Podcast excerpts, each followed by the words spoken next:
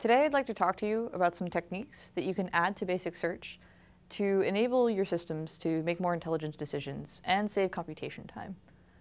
Last time we introduced basic search and the basic idea of how to encode search so that our system can use search when encountering an unknown territory or state space. And today we're going to review some things you can do in terms of using the information that you know and also using estimations of the information that you would like to know to improve your chances of discovering the path that you're interested in the fastest. The first thing that we can do in order to improve our search is use dynamic programming. Dynamic programming refers to the idea that once you've done a computation for a particular kind of problem, you can save that computation and use it later as opposed to having to engage in that comp computation a second time. The way this manifests in search is that once you've visited a particular state, you don't have to visit that state again because the way your agenda is set up, you've found the fastest way to that particular state as far as you're concerned. So the general idea is that once you've visited a particular state, you don't have to visit it again. If you're building a normal search tree, it can be difficult to keep track of where you've been especially if you're doing something like depth first search. To get around this and to enable dynamic programming, the easiest thing to do is just keep a list of the states that you visited as a consequence of this particular run of search. I'm going to demonstrate dynamic programming by running depth first search on our state transition diagram from last time. The first two steps are the same, except for the fact that we're going to keep track of the fact that we visited both A B, and C as a consequence of the first two iterations of search.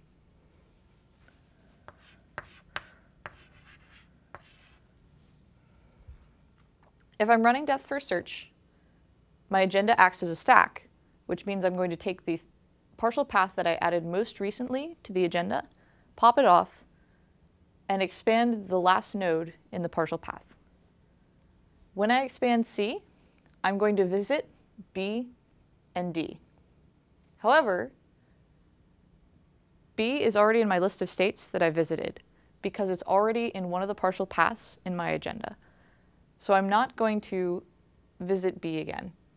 Instead, I'm only going to add one new partial path to my agenda, A, C, D.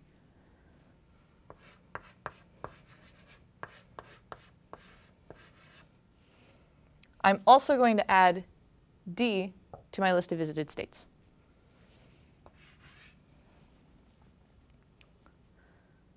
If I run another iteration of depth first search, I find my goal.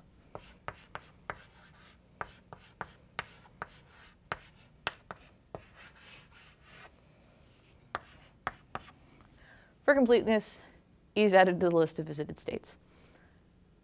This took even fewer iterations than the original depth first search. We didn't waste time expanding different nodes. We also used less space. In the general sense, the concept of dynamic programming is great to use whenever you can, and in search it can save you a lot of time and energy.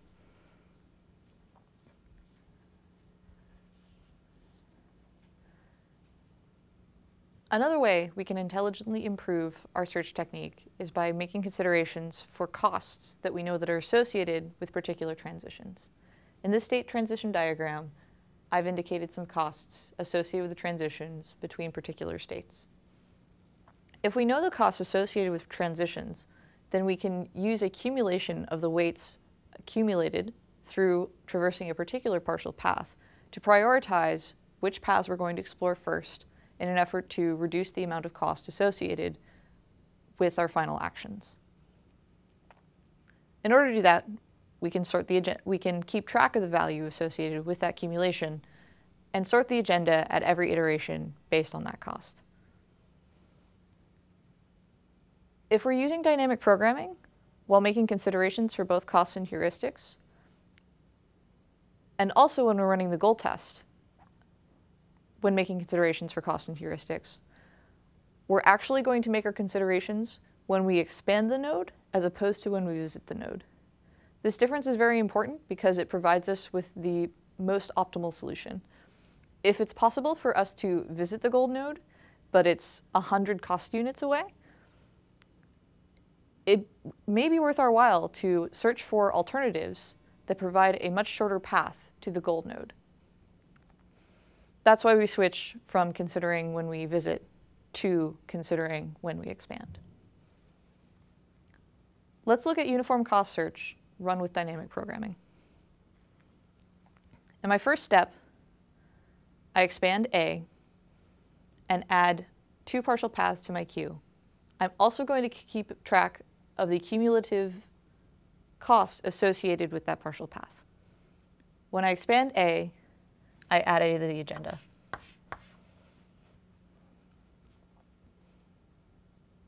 Note that I haven't talked about stacks or queues or depth first or breadth first or anything. We're working with a priority queue. And what that means is that things with a high priority float to the top, or things with the lowest cost associated with them we're going to consider first. This means that I'm going to expand B in the partial path AB first. I'll add it to my list. When I expand B, B has two child nodes, D and C. A, B, C has partial path cost 3 associated with it, and A, B, D has partial path cost 11 associated with it. That means when I reprioritize my queue, I'm going to end up sorting everything such that AC comes first. ABC comes second.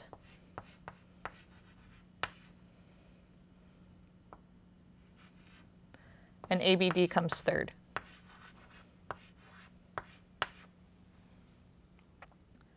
Previously, with our strategy for dynamic programming, C would not have been added to this partial path because we've already visited it with path AC.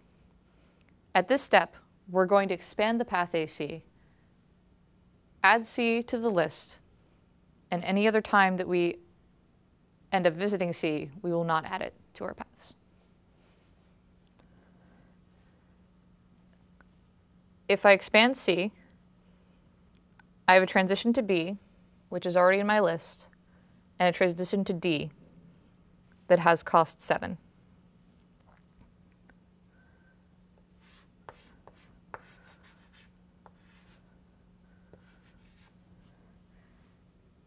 ABC is going to float to the top of my priority queue. ACB is not going to be considered because B is already part of my list. And ABD is going to remain with cost 11.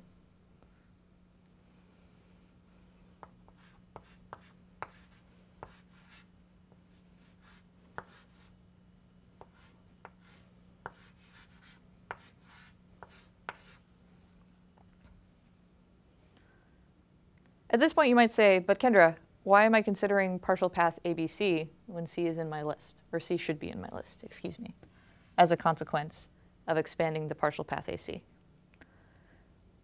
Even though we expanded the partial path AC, if we have not made any considerations to weed out our list at every iteration, this is still going to float to the top, and we're still going to have to deal with it, even though we've already expanded C. Since we've already expanded C, we're going to ignore this partial path and just move ACD7 and ABD11 up to the front.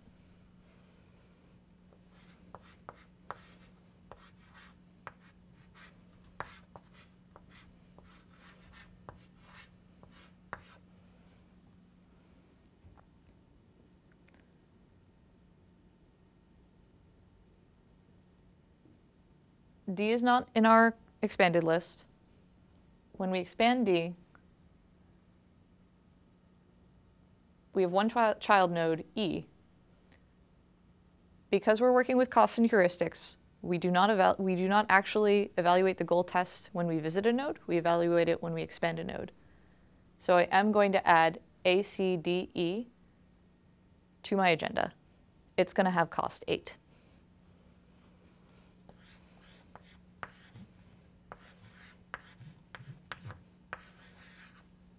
And ABD 11 is still going to hang out here at the back of the priority queue. At this point, I get to expand E.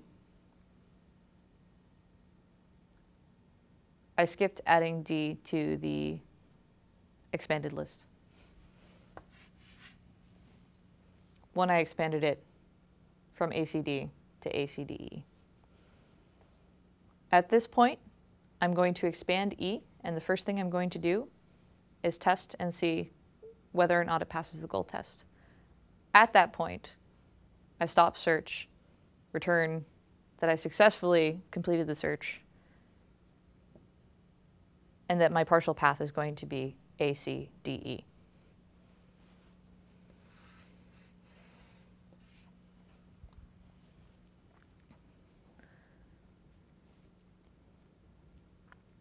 That covers uniform cost search.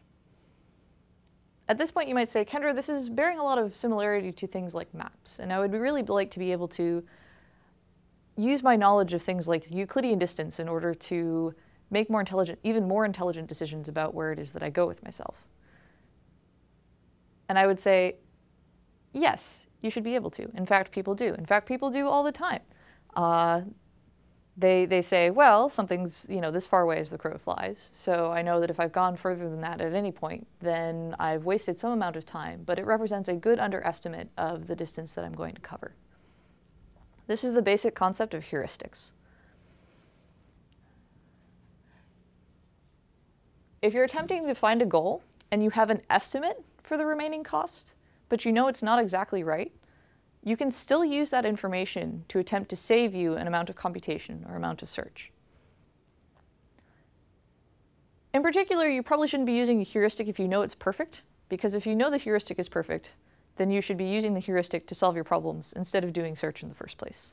Or if, if the heuristic already tells you how long it's going to take to find something, then it probably also has the path that represents how long, or that represents that amount of cost.